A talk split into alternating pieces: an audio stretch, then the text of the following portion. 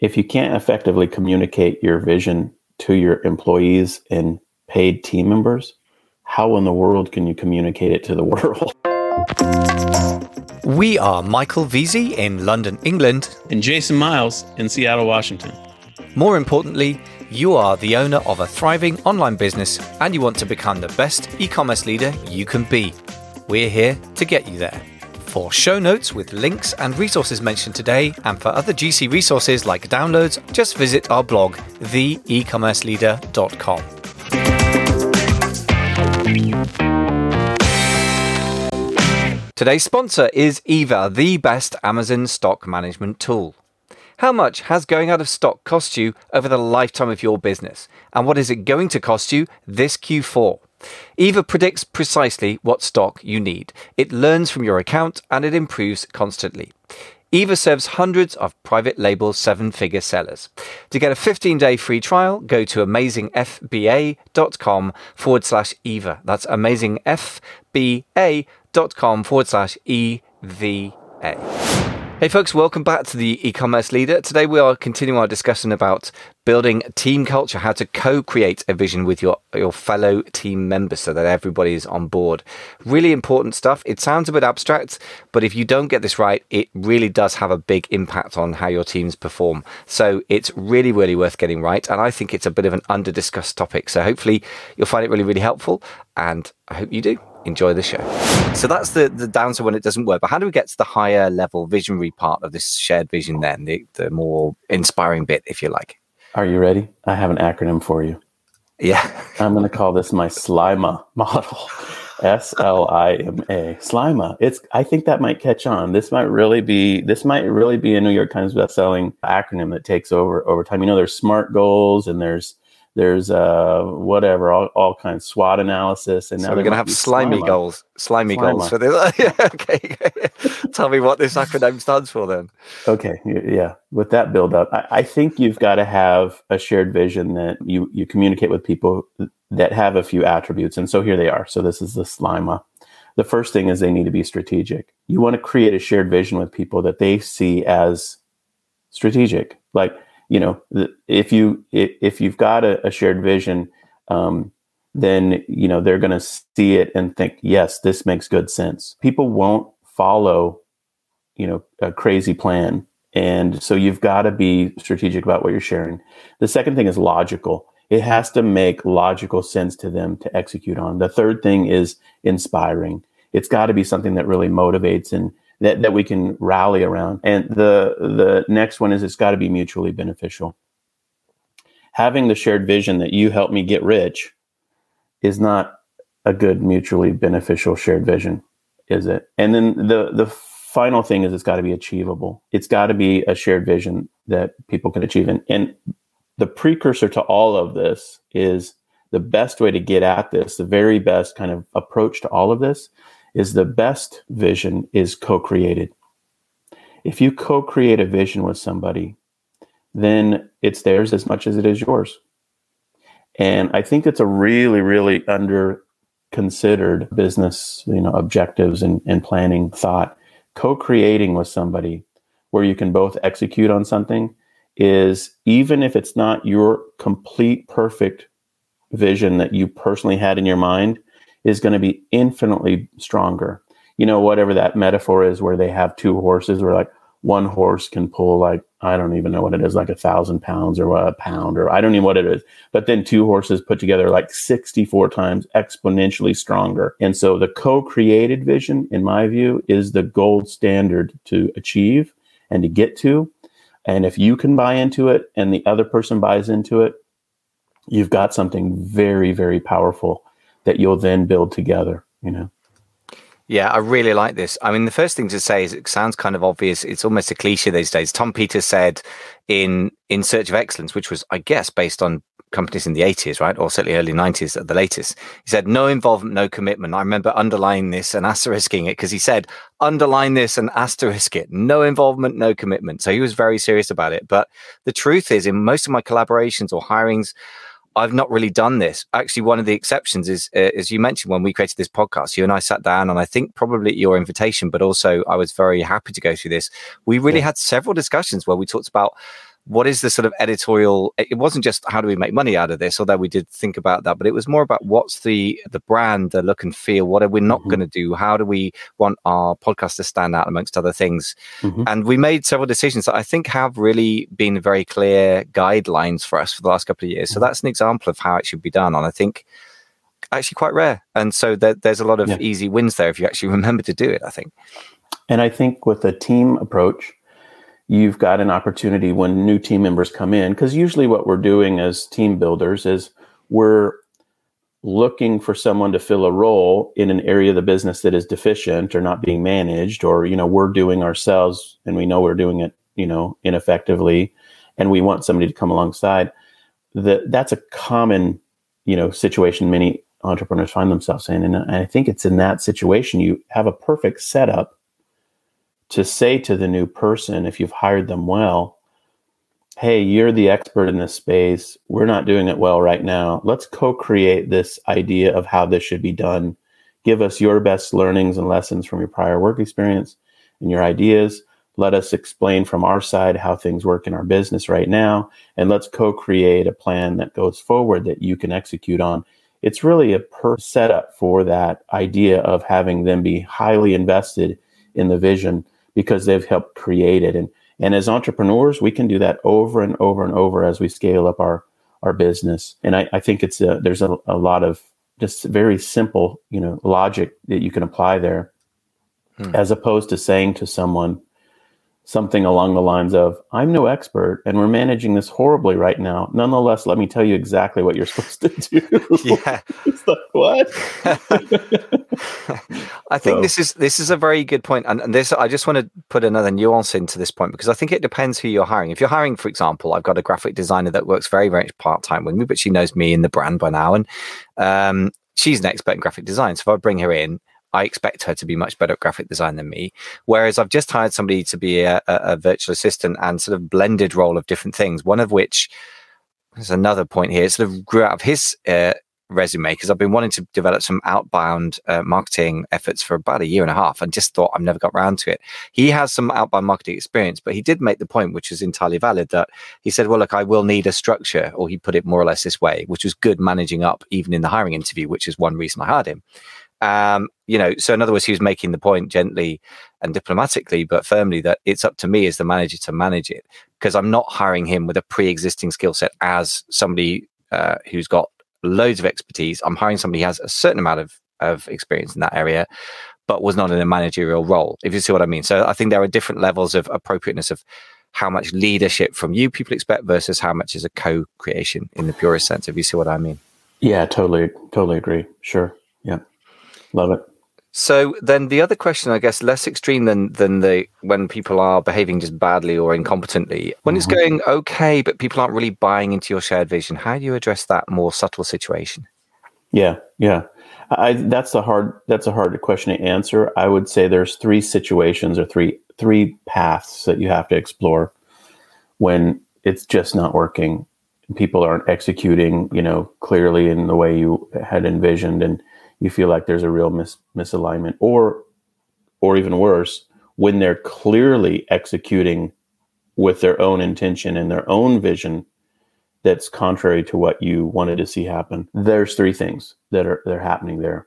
One is you've badly explained the vision, or it hasn't been co-created in such a way that, you know, they've clearly not understood it, and maybe the fault is with you, as we've talked about. Second, so that's one thing. Second thing could be that they just aren't the right people, and they're clearly not going to work with you in a way that's co-creative and executing against the same plan or vision. So that's the reality. They might just be a bad fit.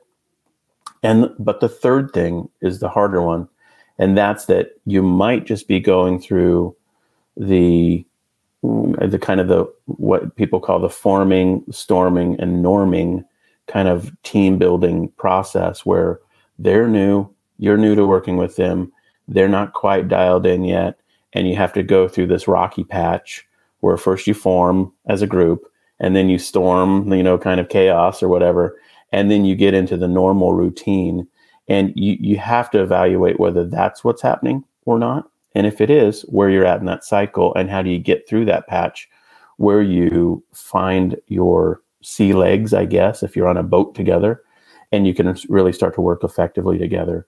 That's a really, really common scenario. And so I think it's a hard thing for us to know as one of the leaders is, am I in that period with someone, and can we make this, or is this the sign that they're just not the right person, or again, the sign that maybe I haven't communicated effectively? Yeah, these are very, very thoughtful responses to the situation. I think often the default response is, I've hired an idiot, how could he possibly not get it, and then to disfire. There's a phrase which I think in America is very popular, which is hire slowly, fire quickly, and I'm not really convinced that's always the case. I mean, I don't think you should let somebody hang on longer than you intuitively know genuinely this ain't working, but I think you're right that there is a period, there's a little bit of a honeymoon period, and then there's the reality of the difficulties, and you need to I guess your judgment probably just gets better over time with telling the difference between this is just teething problems and versus this ain't going to work, is it? I think that's teething problems, I guess, is a good way to phrase it. So it is hard to know, and I think over time you just get better at realizing you give it your best. You figure out over time with experience how best to approach people. And then, but sometimes you still get surprised. And sometimes you get surprised by your own behavior and your own insecurity or limitations. And sometimes you get surprised by other people's. And so the dose of humility, I think, is important there. But those are the crossroads you're at, is it them? Is it you? Yeah. Or is it just normal? And you'll work through it together. Just a couple of responses to your other points as well. The vision's bad or badly explained. I mean, I think it's extremely common to have not so much a bad vision as to have really an absence of one. You think you've got a vision, but it's very unfocused and vague. And by the way, I interview, obviously tons and tons of e-commerce entrepreneurs and SaaS and agency owners. And most of them, I simply say, I'm not trying to test them, but it's a real acid test over time. I've noticed I say, so in one sentence, so I can introduce you cleanly for the podcast, what does your business do?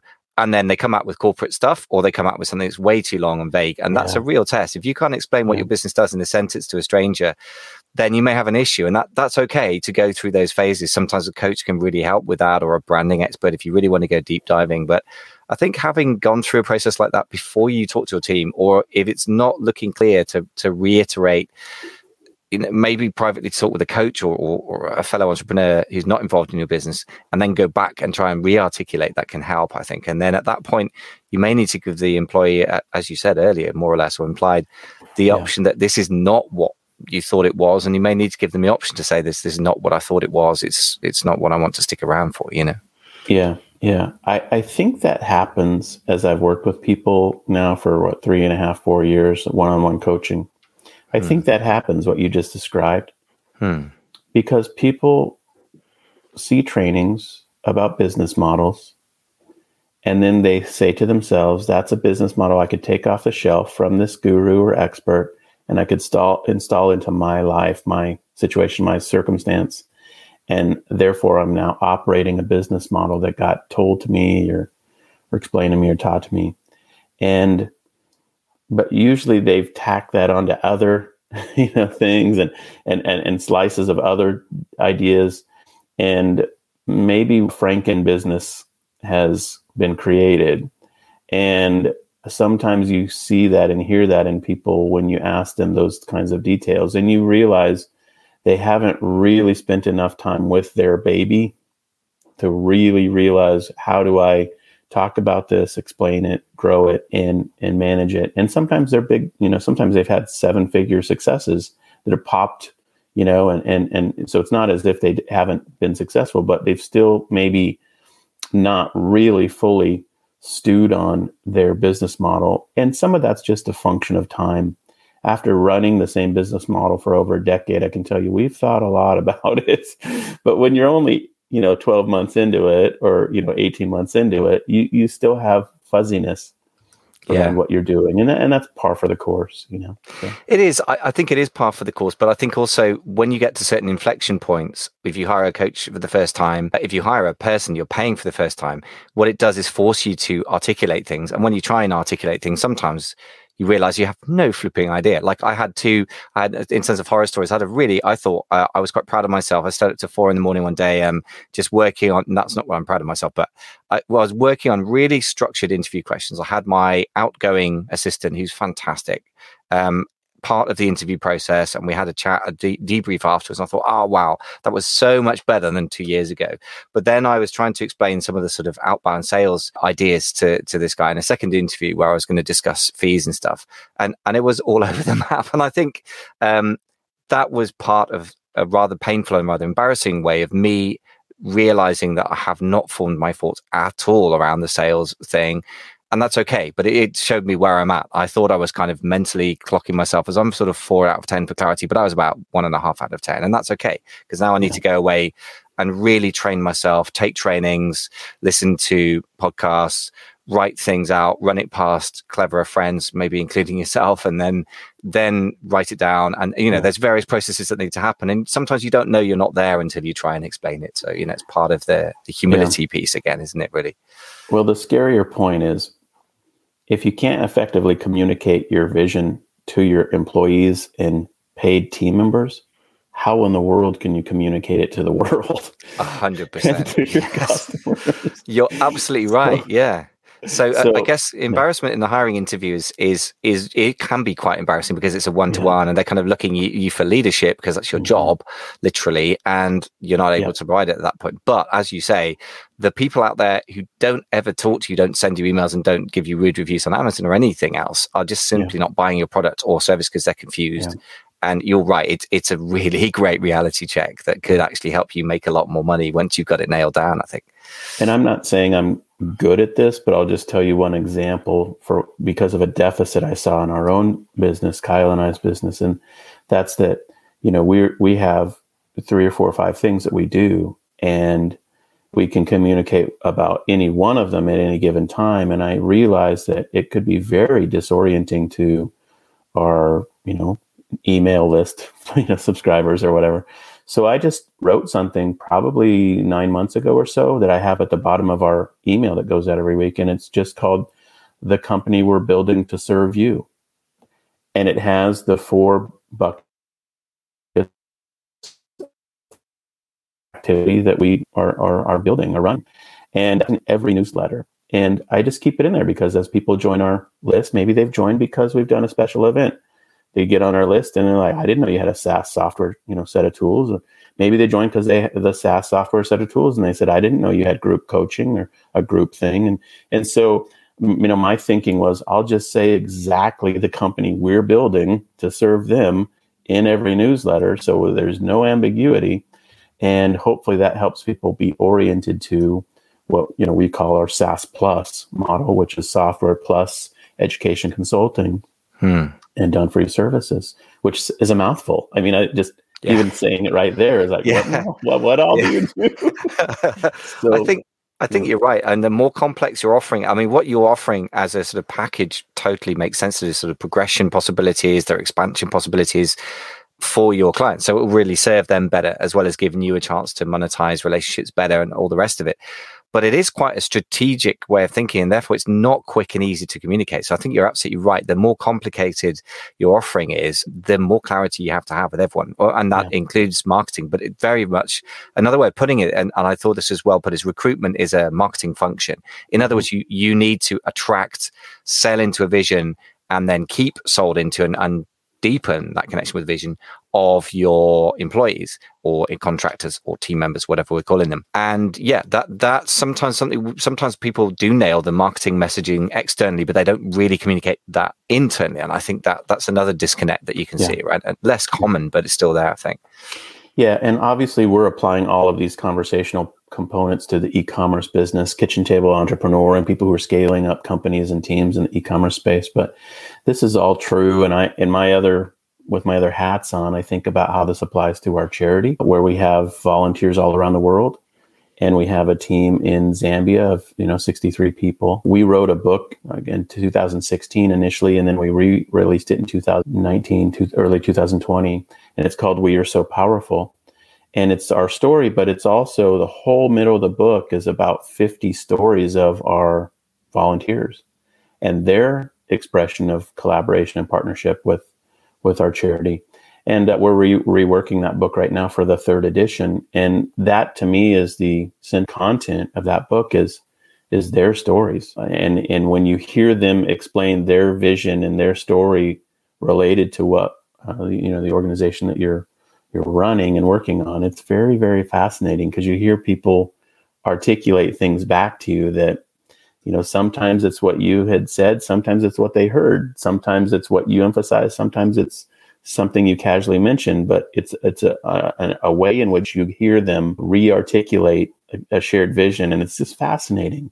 And it makes you realize that communication is incredibly challenging, but when done well or when worked on, it can be incredibly powerful as well. Yeah, I think you're right. And what you said, a couple of fascinating things. And by the way, all these things you get to communicate internally, but I think our prospects and clients or customers are also thinking similar things, but we often never hear from them. Mm-hmm. And that is the feature you thought was just a little extra for somebody can be the single most important thing for them. The way of putting things that you hadn't thought that much about, but you had to put a little bit of thought was really emotionally important to them. So those are two sort of responses that I think are quite typical. And it's a reminder that communication, there's all sorts of academic theories, right? But it's not just what you say, the broadcast bit, it's what's received is often violently different, like completely different. And we're talking even native language speakers. You know, it can really be different. Our husbands and wives are a famous place where that can happen, but also within a team. And it's good, again, to the humility point. If you've got the patience to explore, when I said X, what did you understand by that? And listen to the answer. And instead of telling them off, because that will not induce future content communication. And I have to restrain myself there. And I'd think, okay, so what I meant was Z. And then, you know, you can correct course. So to the point of, is this just forming, storming, or norming? I think you can't really tell if you haven't put proper communications in and at least check things. You can't really tell yet whether they're the right fit or whether it's just terrible management. And I would say that having frequent meeting rhythms is really something I've been naturally weak on, and I'm really trying to get myself back on track with that, because I think without that, I don't know if I have the right to expect to earn. I'm not talking about so much, you know, a small collaboration, like if I hire somebody off Fiverr or a one-off project for a little bit of graphic design work. But if I've got a regular employee or it's a big project like a website redesign, if I don't make time for regular meetings, even if theoretically you've communicated the facts, that contact isn't there, the top of mindness of you and your project isn't there, the connection isn't there. And my experience is, particularly with remote working, that I think I need to default to more meetings is better than too few, if I'm going to err on the side these days. Yeah, I totally agree. I mean, I think the frequency of communication is a key part of getting the vision clear in both parties' minds, all parties' minds. Yeah, absolutely. All right, man, we better wrap up the show. My internet has decided to quit on me here. So you want to wrap it up here? You want me to? What do you want to do? Yeah, why don't you just summarize your thoughts? So it's mostly been your sort of stuff on the shared vision. Why don't you summarize what we've got today? Yep, happy to do it. So bottom line, creating a shared vision looks like casting, whether it's co-created with the person you're working with as a team or a group together, casting something effective that's strategic, logical, inspiring, mutually beneficial, and achievable. The acronym SLIMA, which I know is going to be super popular. It's going to trend on Twitter. So just remember to tag me when that happens. And we really, really encourage you to think about whether your vision is being co-created and effectively communicated. And hopefully this conversation has helped make that a reality for you. So there you have it, a little bit of best practice and tips for how to create a shared vision. Really like this stuff, man. It's a great topic, under discussed, I think, compared to how impactful it is. So hopefully those who are listening will find the same. Thanks so much if you've joined us live today, and don't forget to put your comments and questions. We'll look at them after the show as well, I promise. And the other thing, of course, is that all of this is being put through all the podcast channels, usual places. Don't forget to subscribe if you're enjoying this so that you get regular content. If you can, give us a rating out of 5 stars on Apple Podcasts. That's always really, really helpful.